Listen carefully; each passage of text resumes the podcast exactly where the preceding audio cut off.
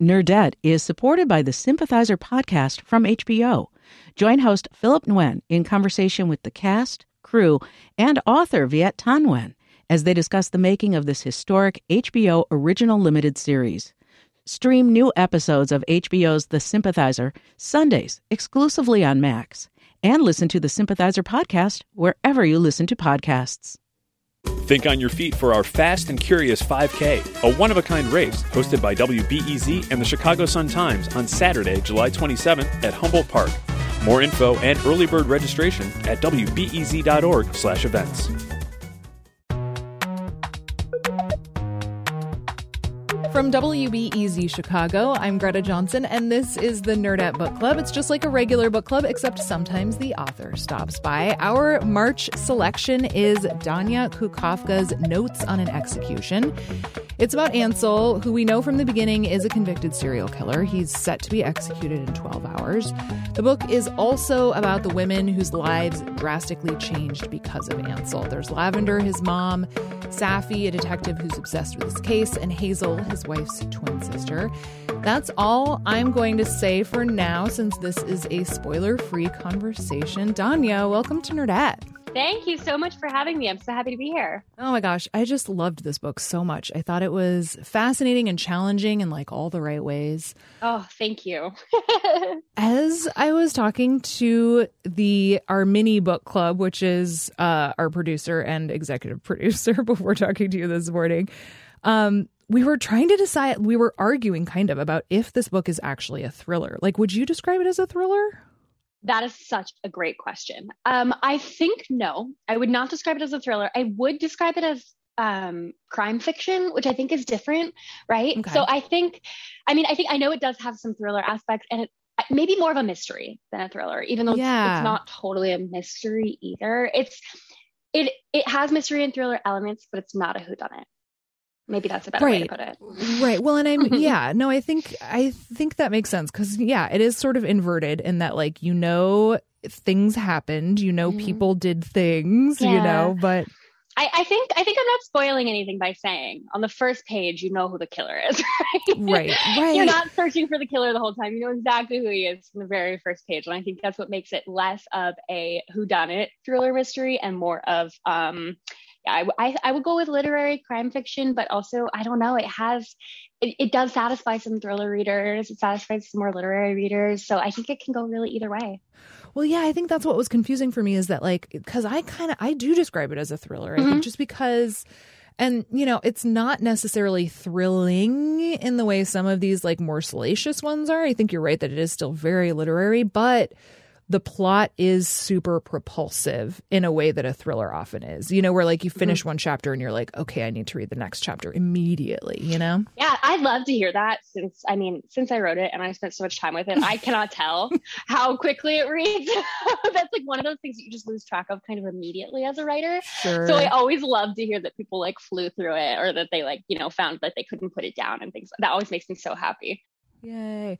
So it seems like with this book, you're upending a lot of really interesting tropes around genres like thrillers or even true crime. Mm-hmm. And I was wondering if we could talk about like some of those conventions, because I know that you have been a fan, especially of true crime, for like a very long time. Like, what do you think? What were you trying to upend with this book? Yeah, I mean, I grew up watching all of the really classic network crime TV shows. Like I mm-hmm. loved Law and Order SVU has always been my favorite. Still love it. Um, CSI Miami, you know, Criminal Minds, all those shows where you really have a set structure from the very beginning, right? Opens on the body, usually the young, white, pretty body, um, and you the you follow the detectives, the police throughout the procedure of catching the killer. The killer is caught, justice is served. Boom, we're done. And I sort of after consuming these shows for so many years, um, I sort of started asking myself, you know, what is the larger story here? I know this isn't it. I know there has to be something more human beneath all of this. Um, mm-hmm. And specifically the concept of the serial killer's mother. That was something that sort of hounded me for a long, long time. And I felt mm-hmm. was never mm. quite looked at as, you know, um, the the deeper questions of you know how someone comes to be this way but also how um, a bad man like this affects so many more women than just his victims. Yeah, that's a really good way of putting that. So that reminds me of something that I found really fascinating. And it was actually the blurb that Britt Bennett wrote for mm-hmm. this book. Um, who Britt, the author of um, The Mothers and more recently The Vanishing Half, she used the word compassionate to mm-hmm. describe this mm-hmm. book, which at first kind of threw me off, but I think it's I think it's it totally apt. I think it completely works. I was wondering how you interpret that. Yeah, I mean, the question of whether you have sympathy for the serial killer is an interesting one. And I think it's kind of loaded.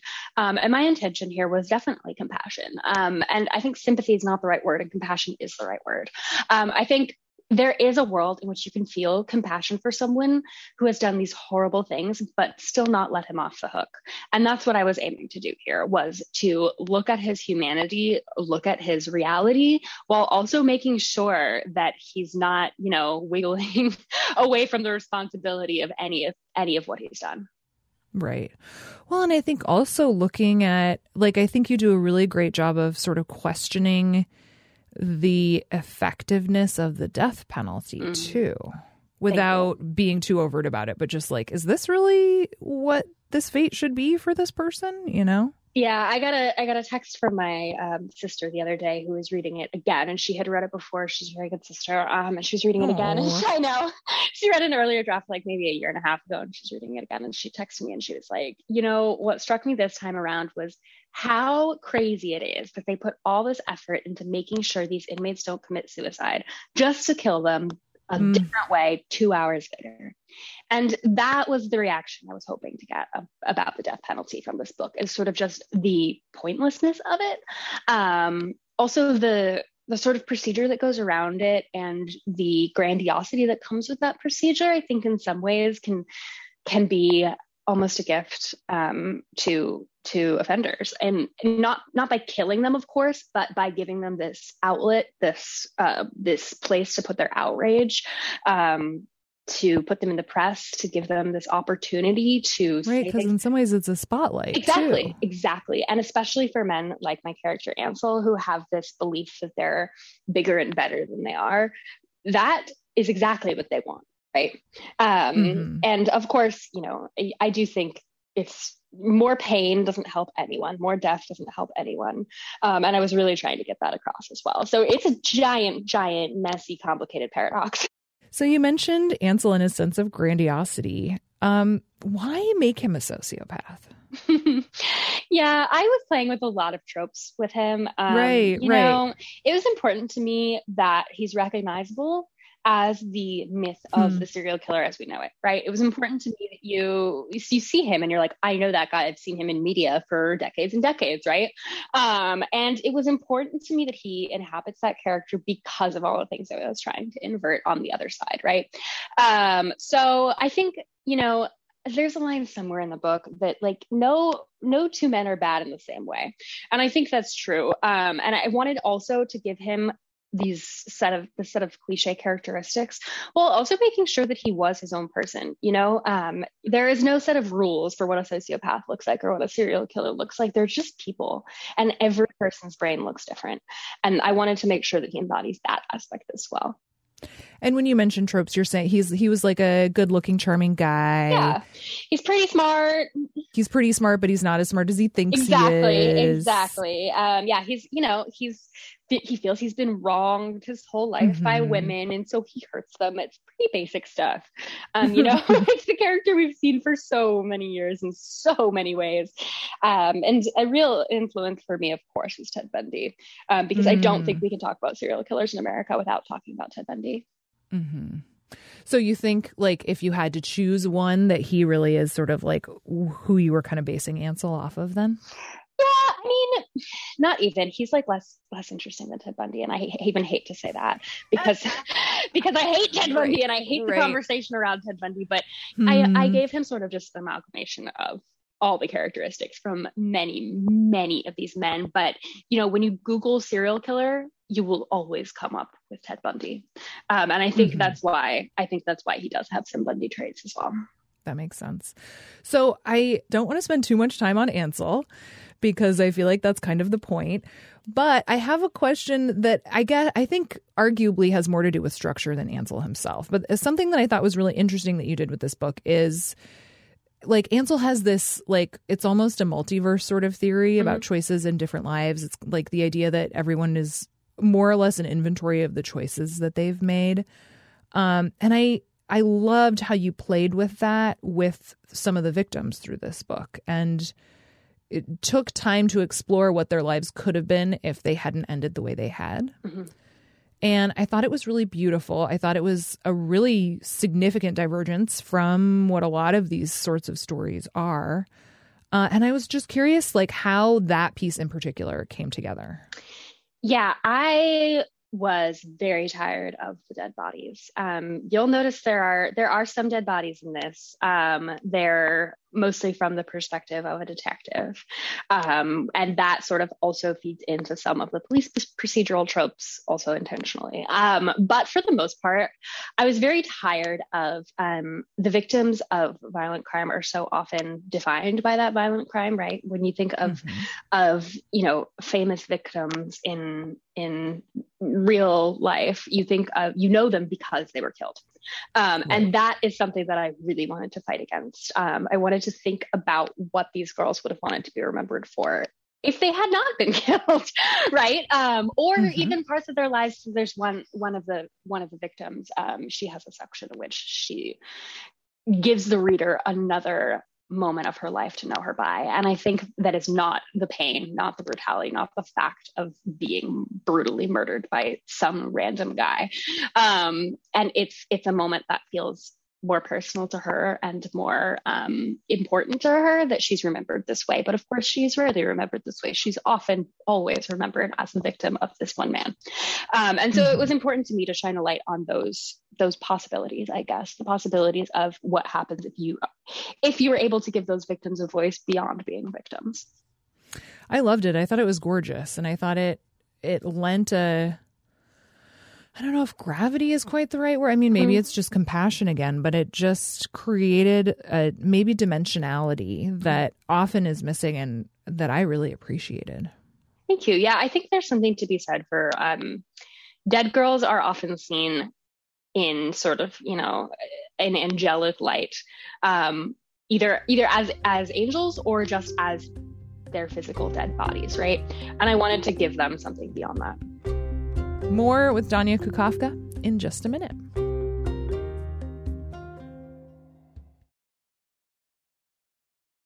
Nerdette is supported by the Sympathizer podcast from HBO. Join host Philip Nguyen in conversation with the cast, crew, and author Viet Thanh Nguyen as they discuss the making of this historic HBO original limited series. Stream new episodes of HBO's The Sympathizer Sundays exclusively on Max and listen to the Sympathizer podcast wherever you listen to podcasts. Think on your feet for our Fast and Curious 5K, a one of a kind race hosted by WBEZ and the Chicago Sun Times on Saturday, July 27th at Humboldt Park. More info and early bird registration at wbez.org/events.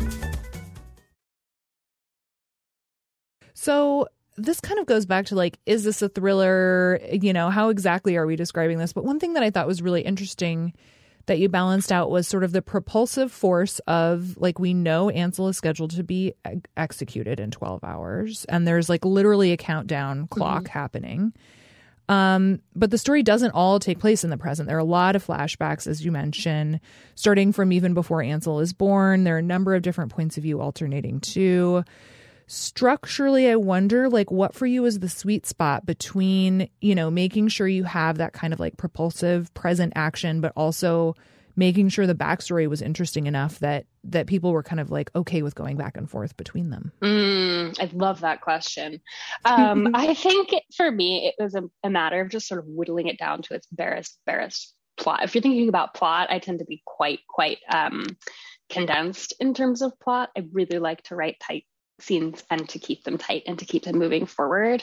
And for me, that was important also, making sure that every backstory moment had a reason to be there and told us something very specific that we needed for the front story. Um, mm-hmm. And everything, you know, I, I work with a lot of writers in my day job, and I, I always like to say, um, you know, every scene needs to have a reason.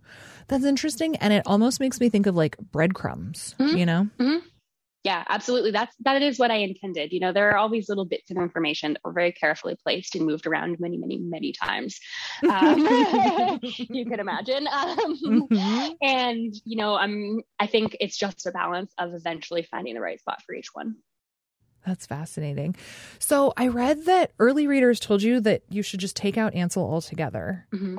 I could see that argument. I mean, it is a pretty compelling one. I do think structurally, like his the the present day really helped move things along in a very specific sort of way, and that's where a lot of the plot tension is. Since, as you mentioned, it's not necessarily a who done it. Yeah. Is that is that why you decided to keep him in? Yeah, I actually had um, a reader suggest once that I tell his countdown from the perspective of this isn't too much of a spoiler. There's a prison guard who he's become friendly mm. with who has mm-hmm. agreed to help him in some way, right? Um, and she's a woman and um, she's loosely based off uh, Joyce Mitchell, who is a real woman who helped two men escape from a prison in upstate New York. There's a TV oh, show about it. Um, it's called Escape from Dannemora. It's quite good. Um, anyway, they suggested I tell Ansel sections from her instead. And I've dabbled in that a little bit. But to me, actually, I think making a reader question Ansel's humanity and question that compassion is a huge factor in this book for me. I wanted that there. So the the epigraph of the book um, is a Jenny Holzer. It's a piece of art by Jenny Holzer. It says, "I am awake in the place where women die," and I actually had an epigraph that went with that that I couldn't get the rights for because for very obvious reasons because it was a quote from a, a prisoner's blog, um, a man who was in on San Quentin death row. Um, and I believe it was it read something along the lines of you must remember the world is only as deep as we are.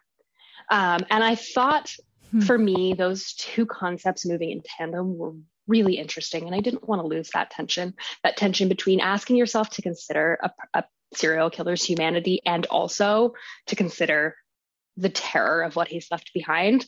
I think that's part of what moves this book in the ways that it does. And I didn't want to lose that either. Hmm. So, was it always written in the second person? The oh, no. That's also fascinating. no, it was not. That was actually pretty late in the process. Um, really? I yeah. So I had a really roundabout writing process for this novel. I had a lot of false starts. I started writing this book from the perspective of it was told half from Ansel um, in the third person, spanning his entire life. I did not have the countdown structure, and then it was told half from a character who's barely in there anymore, named Blue. Um, and wow. I, mm-hmm, and that was in the first person, and Ansel was in the third person. Um, and I sent it to my agent and said, "Here's my second book," and she said, "No, this is not it." And uh, I mean, thank goodness for her because you know it clearly was the right move. Um, but it was fairly devastating at the time, and I threw the whole thing I out. Um, yeah, I mean, I, I literally trashed it. I had to, um, and started oh. over. And that was when the countdown structure came into play. And um, as I was writing that, I wrote it entirely in the third person first. Um, and I knew something was missing. It felt really flat to me. It did not feel particularly compelling. I didn't know what was wrong with it. And of course, I was watching yet another one of those Ted Bundy documentaries. I think it was like the re released tapes or something like that.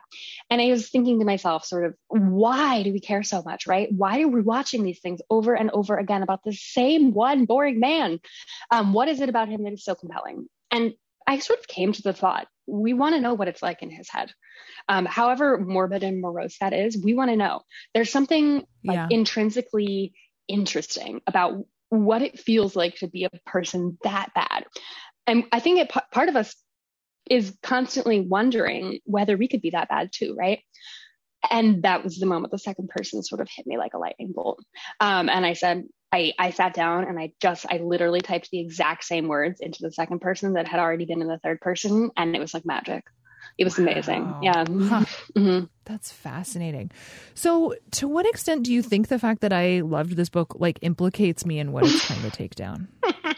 yeah, that's the big question. Um, and I think I'm implicated. You're implicated. Everyone who right? reads it is implicated. We picked it up because yeah. we want to know about serial killers. right? uh-huh. I wrote it because I want to know about serial killers, and I think there's just no way around that fact. Um, and I think that's okay. I do. I think asking the questions about the fa- about that fact, the fact that you're asking that, and the fact that I'm unable to answer it, I think is part of the point of the book.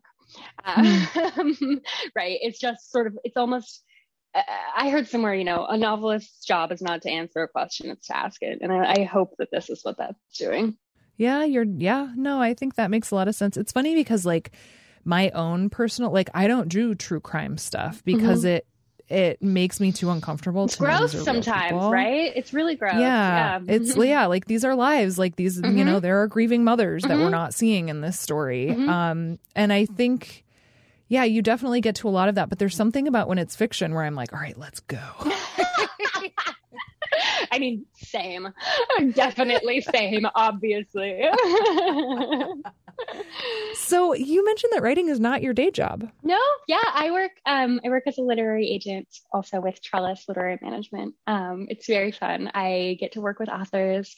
I don't know if you can tell just from the short interview, but I'm a pretty extreme extrovert for a writer. Um, and I have I have dabbled in writing full time and found that it was so sad and lonely. And for me, it was really important to have something else going on and being part of writers' lives and being a part of a community and having conversations every day to me just keeps me awake and alive.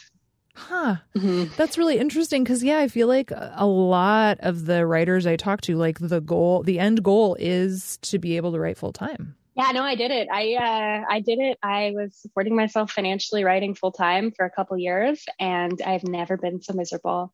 Um, truly, I was so unhappy waking up every day and having my only job was to write a book. I was like, it was terrifying. It was absolutely paralyzing. I mean, I could not get out of bed in the mornings. Um, and now I'm like, okay, well, I have a meeting at 11, so I have two hours to write before that, and you better get up and do it. Um, and mm. that for me works so much better. And I'm a pretty, I'm like pretty neurotic person. I'm pretty intense, generally speaking, and I like to be constantly in motion. Um, so that's just me and my like particular level of neurotic. You're like a shark. yeah, yeah. It's I, I can't I can't stop moving. Um, generally speaking, so sitting in one place and working on one thing for hours and hours and hours on end is just it was the challenge of my life, and I did do it. Um, you know, this book came from it, but I don't think I need to do it again. Interesting, but you are planning on writing more still. Yes, yes, I am. I'm, I am writing. I'm, I'm still writing every day, um, and and for me, that's kind of the key. You know, is being able to carve out that perfect amount of time, which for me is an hour or two every day, um, and still have a, a, full, enriched life. Otherwise, um, I think that's the healthiest way to do it for myself. I know that's not the case for a lot of other writers, and I so admire those who can sit down and be a writer in that way. Um, I think it's it's a gift, and um, for me, a little bit of a curse. that's so. This makes me think that you probably don't sleep very much. I actually do. I, I oh, good. Yeah, no, I sleep. I sleep a lot, and I actually I mentioned it was like hard to get out of bed in the morning. I'm I mm. cannot function in the mornings. It's like so embarrassing. My partner's always making fun of me because he's like a real morning person, and like to get myself out of bed at 7:45 is like a feat. Um, and I do it, um, but I don't like it. oh, that's so funny. Well, I appreciate that you got out of bed to talk to me today. For you, of course.